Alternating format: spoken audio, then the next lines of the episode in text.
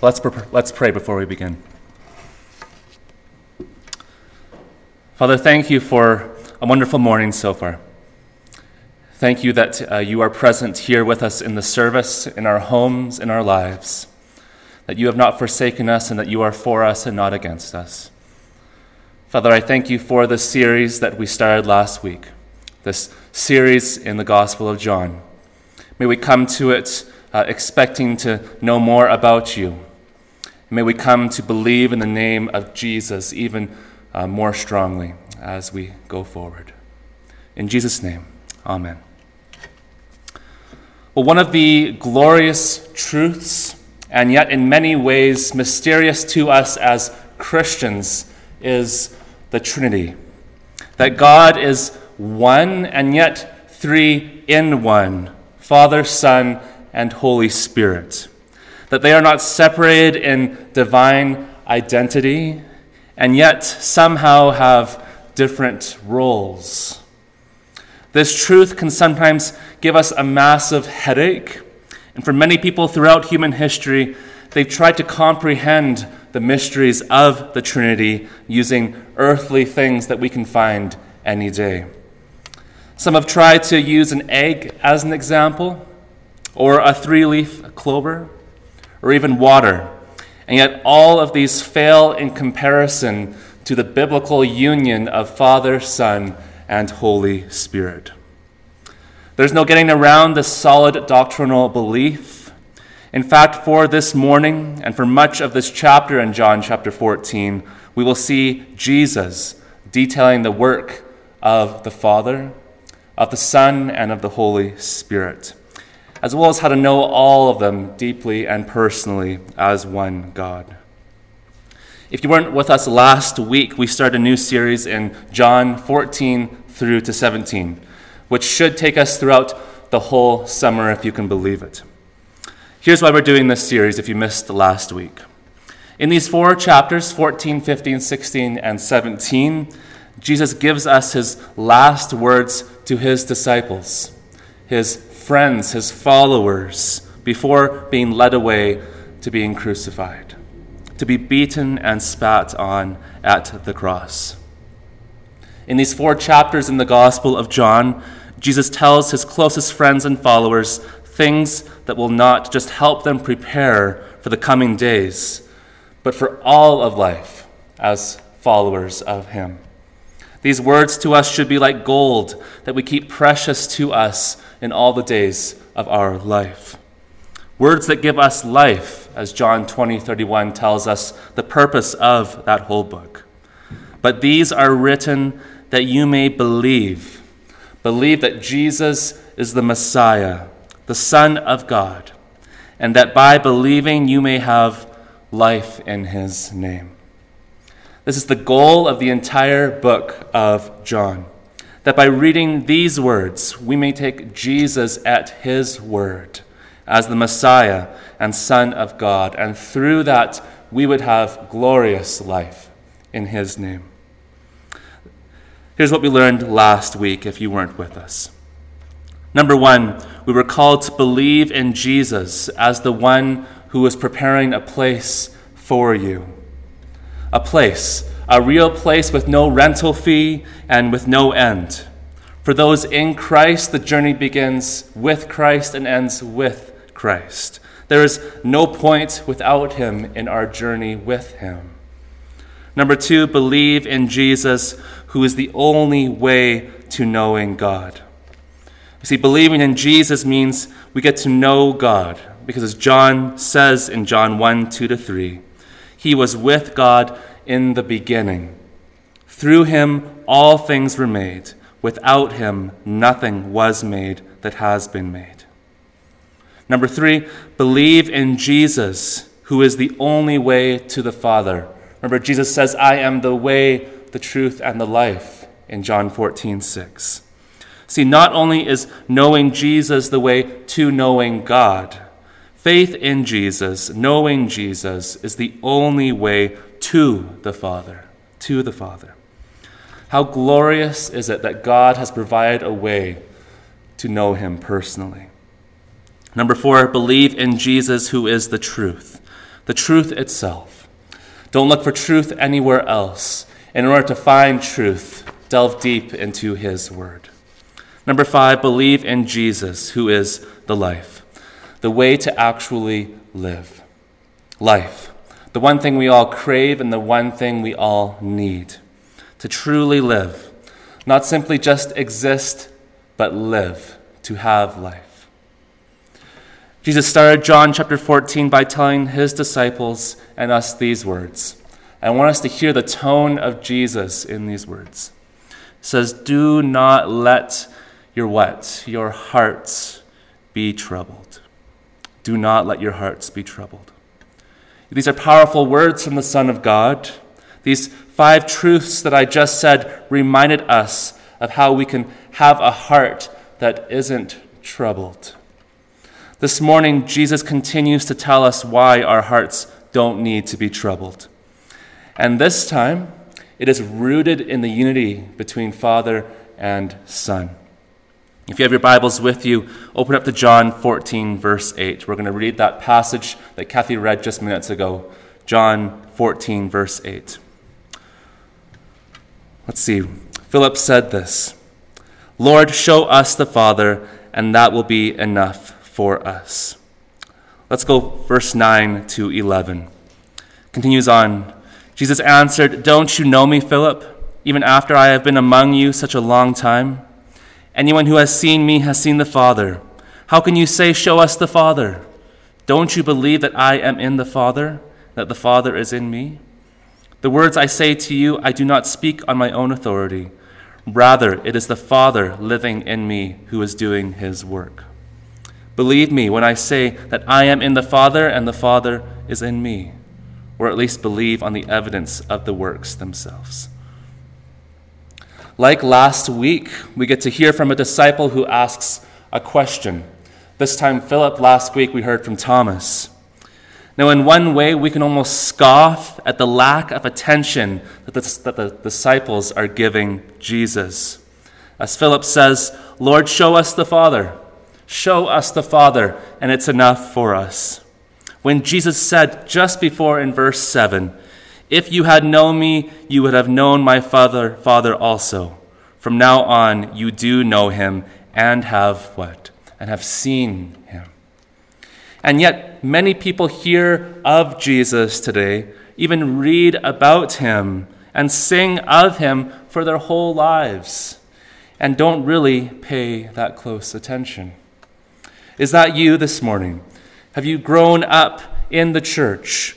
Grown up hearing about Jesus, singing songs about him, possibly even reading the Bible, learning about the Bible, and perhaps you actually didn't pay attention to it. And no, I don't mean simply sleeping through the sermons.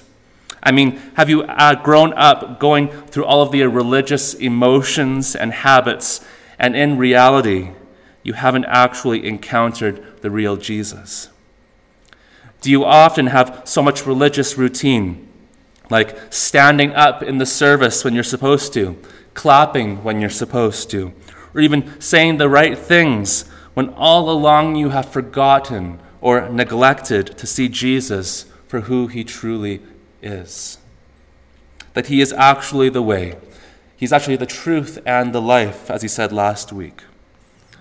So before we scoff at a question like Philip's, and at Thomas, and I'm sure other disciples for not paying attention to Jesus. We need to see where we haven't paid attention to his words and not taken him at his word. Remember what Jesus challenged us with last week believe. Believe in him and be free. Believe and be free.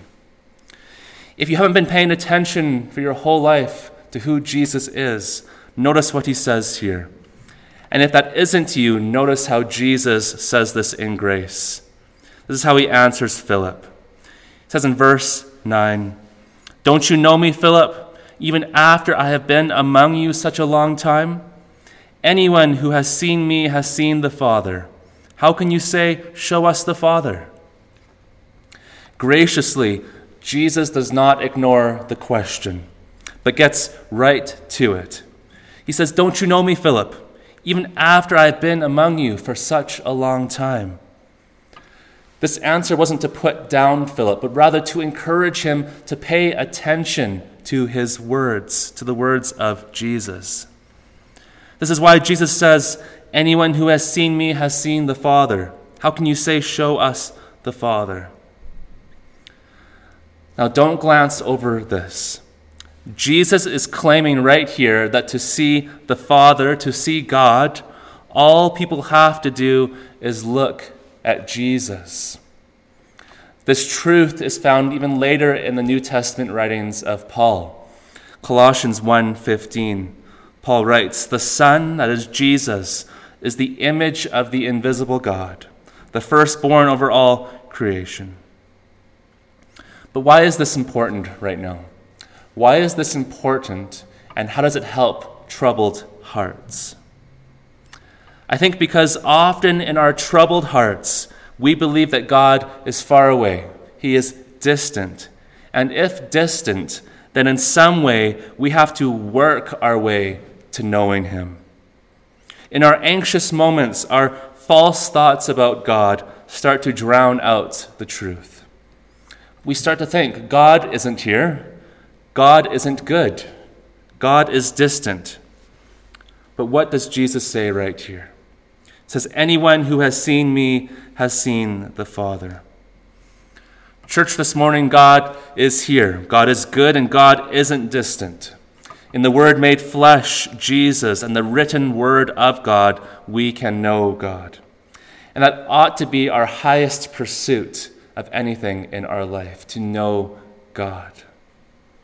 As the 90s worship song goes, if you know the song, you can sing it. It says, Knowing you, Jesus, knowing you. There is no greater thing. You're my all, you're the best. You're my joy, my righteousness. And I love you, Lord. Is that our joy this morning? That to know the Father is to know the Son? I hope so. Our Father isn't far away and unknown. He is revealed in Jesus and in the entire Bible. In fact, what if we read the Bible to get to know God instead of trying to read the Bible to see what we can do for God? What if we read the Bible for the love of God and seen truly his love for us in Christ? How would that transform your life? How would that transform your reading of God's Word? As we continue, Jesus details the unity of the Father and the Son. He says these words in the passage don't you believe that I am in the Father, and that the Father is in me? The words I say to you, I do not speak on my own authority. Rather, it is the Father living in me who is doing his work. Believe me when I say that I am in the Father and the Father is in me, or at least believe on the evidence of the works themselves. If you underline your Bibles or highlight them, highlight this I am in the Father, and the Father is in me. What could be more united than that? Jesus tells us to believe him once again in this passage. Believe. Yes, we heard last week and were reminded last week that belief is really hard sometimes. And yet, we just can't push it away. Without belief in Jesus, we have nothing. But with belief in Jesus, we have everything. Jesus is the only constant in our life, and we must hold on to that in the midst of a world that doesn't believe it. Verse 12 shows us two other ways we can have our hearts not troubled. See what it says Very truly, I tell you, whoever believes in me will do the works I have been doing, and they will do even greater things than these, because I am going to the Father. So, in some glorious way, all who believe, not just the pastor or the teacher or the great biblical theologian, all who believe will carry on the works of Jesus.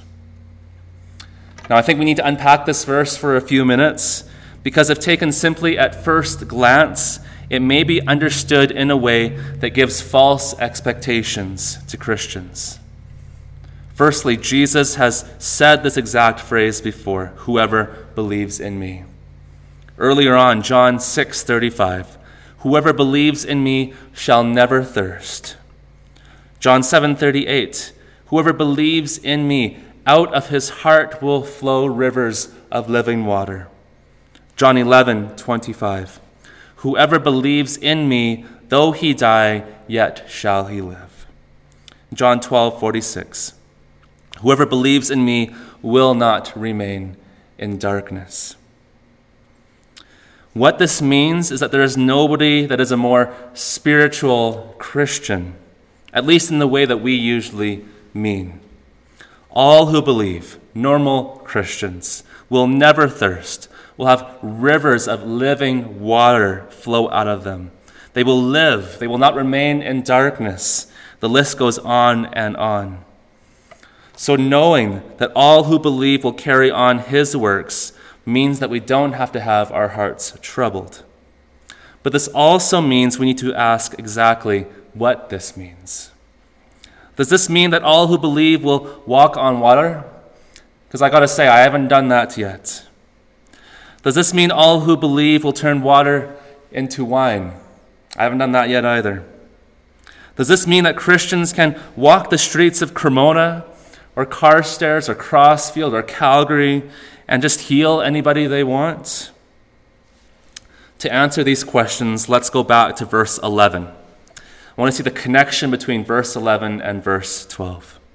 It says this, verse 11, Believe me when I say that I am in the Father and the Father is in me, or at least believe on the evidence of the works themselves. Then, right after verse 12, very truly, I tell you, whoever believes in me will do the works I have been doing, and they will do even greater things than these, because I am going to the Father. There's a clear connection here between belief and works. The works of Jesus are displayed so that people believe in him. That is the ultimate reason for the works of Jesus. And this is the reason for our lives, our work in the world, so that people would see Jesus through us, a display of the gospel, Jesus himself. So here's what I think about this passage. Can we, as in the church, the body of Christ, because of the Spirit, because of Christ in us and through us, do the works of Jesus? Absolutely. But it is only by the will of God that they happen, because it is through Him, and those works should only point to Him and not us. This doesn't mean that we expect to walk on water. I recommend that you don't expect to walk on water. But we rather expect that God is working through us because of our belief in Jesus as the way, the truth, and the life. Through this, we know our hearts don't have to be troubled, because we will carry on his works, not as a burden to us, but as a great joy to show the world Jesus, our good shepherd. The other half of verse 12 gives us more insight. It says, We, that is, all who believe, will do greater works than the works of Jesus, because he is going to the Father. So not only will we carry on the works of Jesus, but apparently here we will do greater works than him. Notice here we won't be greater than Jesus. We won't be greater than him, just greater works. Before we ask questions, can we simply pause and notice the power and sheer impact of those words? Greater works than Jesus. Now, I think greater works here doesn't necessarily mean more miraculous works. In fact, the Apostle Paul in the book of 1 Corinthians makes known that not all Christians are expected to do all the things. 1 Corinthians 12, 4 to 11. He says to the church in Corinth, There are different kinds of gifts, but the same Spirit distributes them. There are different kinds of service but the same Lord. There are different kinds of working, but in all of them and in everyone, it is the same God at work. Now, to each one, the manifestation of the Spirit is given for the common good. To one, there is given through the Spirit a message of wisdom, to another, a message of knowledge by means of the same Spirit, to another, faith by the same Spirit, to another, gifts of healing by that one Spirit, to another, miraculous powers, to another, prophecy, to another, distinguishing between spirits, to another, speaking in different kinds of tongues, and to still another, the interpretation of tongues. All these are the work of one and the same Spirit, and He distributes them to each one, just as He determines. Back to the words of Jesus here, as He said, Whoever believes in me, greater works than these will He do, because I go to the Father. I believe what He meant was that every Christian was not expected to do things more miraculous than Jesus, at least not more spectacularly miraculous. So, what are these greater works? Because Jesus is going to the Father. I think it comes down to this that Jesus is going to the Father. And as we will see next week, we will receive the Holy Spirit. You see, no one before Jesus had received the Spirit through faith. And in the power of that absolutely new experience, the indwelling of the crucified and risen Christ, your works of love and your message of life in union with Christ will point people to the glory of Jesus. And you will be the instrument of their forgiveness. This will be new. As Pastor John Piper says, this will be greater than Jesus' earthly miracles because this is what he came to accomplish by his death and resurrection. So, in relation to having our hearts not troubled, we can do so because we have the Spirit who helps us point all of our works to Jesus. Let's go to verses 13 to 14 as we end the passage this morning. It says, And I will do whatever you ask in my name, so that the Father may be glorified in the Son. You may ask me for anything in my name, and I will do it. You see, there's one condition to asking things of Jesus that it is must be in his name.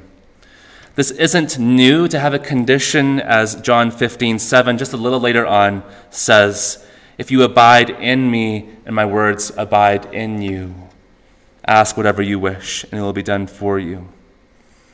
This time, the condition is in the name.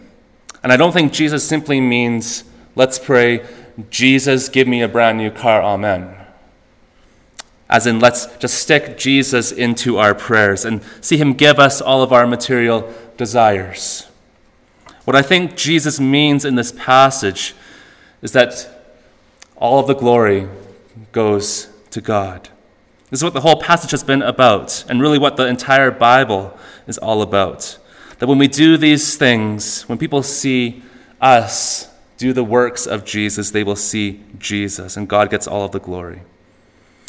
When Jesus says, If you ask me anything in my name, I believe he means for the name of his whole being, his whole mission on earth, which is as well, we'll learn in a couple chapters, is to bring glory to the Father.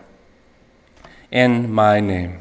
That is for the fame of Jesus and not us because of his divine worth and our infinite payments on the cross, and according to his sovereign wisdom. We need to put every request through that filter his fame, his worth, his purchase, his wisdom, and every prayer will be answered. We will have everything we need, not necessarily the things we think that we need, but the things that we need in order to do, this is important, the works that Jesus does, and even the greater works that we will do. Philippians 4:19 My God will meet all your needs according to the riches of his glory in Christ Jesus. Everything we need. Don't fret, God knows what you need. All we need to do right now is ask God so that he gets all of the glory, so that we lean on him in our humility and that He will give us all that we need right now. Not everything we think we need, but everything we need. And that is what a good God does. So, as we start to close this morning, we need to remember the words of Jesus. John 14, verse 1 Do not let your hearts be troubled. This morning, we had even more reasons for this. Here they are for review. Number one, to know the Father is to know the Son. Number two, all who believe will carry on his works. Number three, we will all do something greater than his works because of the Spirit within us. Number four, we have access in prayer to Jesus to get everything we need for his glory. We ask and we will receive. So, again, church, do not worry. Do not let your hearts be troubled. God speaks through his word, and we can speak to him our anxieties and worries, lay it all at his feet. God isn't far away. In his word, we can know him, and in Jesus, the word made flesh we can know the Father. This is the unity of the Father and the Son. Soon, next week, we'll hear about the Spirit, our holy and Trinitarian God, who in his glorious mercy has given us the ability to know him. How amazing is that? Next week, we'll continue on in this chapter. I actually encourage you to read all of John 14 this week. Let's pray. Father, we thank you uh, for your word. Thank you that we can open it up without fear of persecution, like in many areas in this world. That we can open it up and we can uh, read together online, even in our households with the people in our family. Father, may we look into your word to know more about you. May we pursue, may we pursue uh, the knowledge of you as our highest goal in all of life. We want to know you, Lord. Jesus, thank you for these words given to your disciples and given to us now. We pray that you are given all of the glory. In Jesus' name, amen.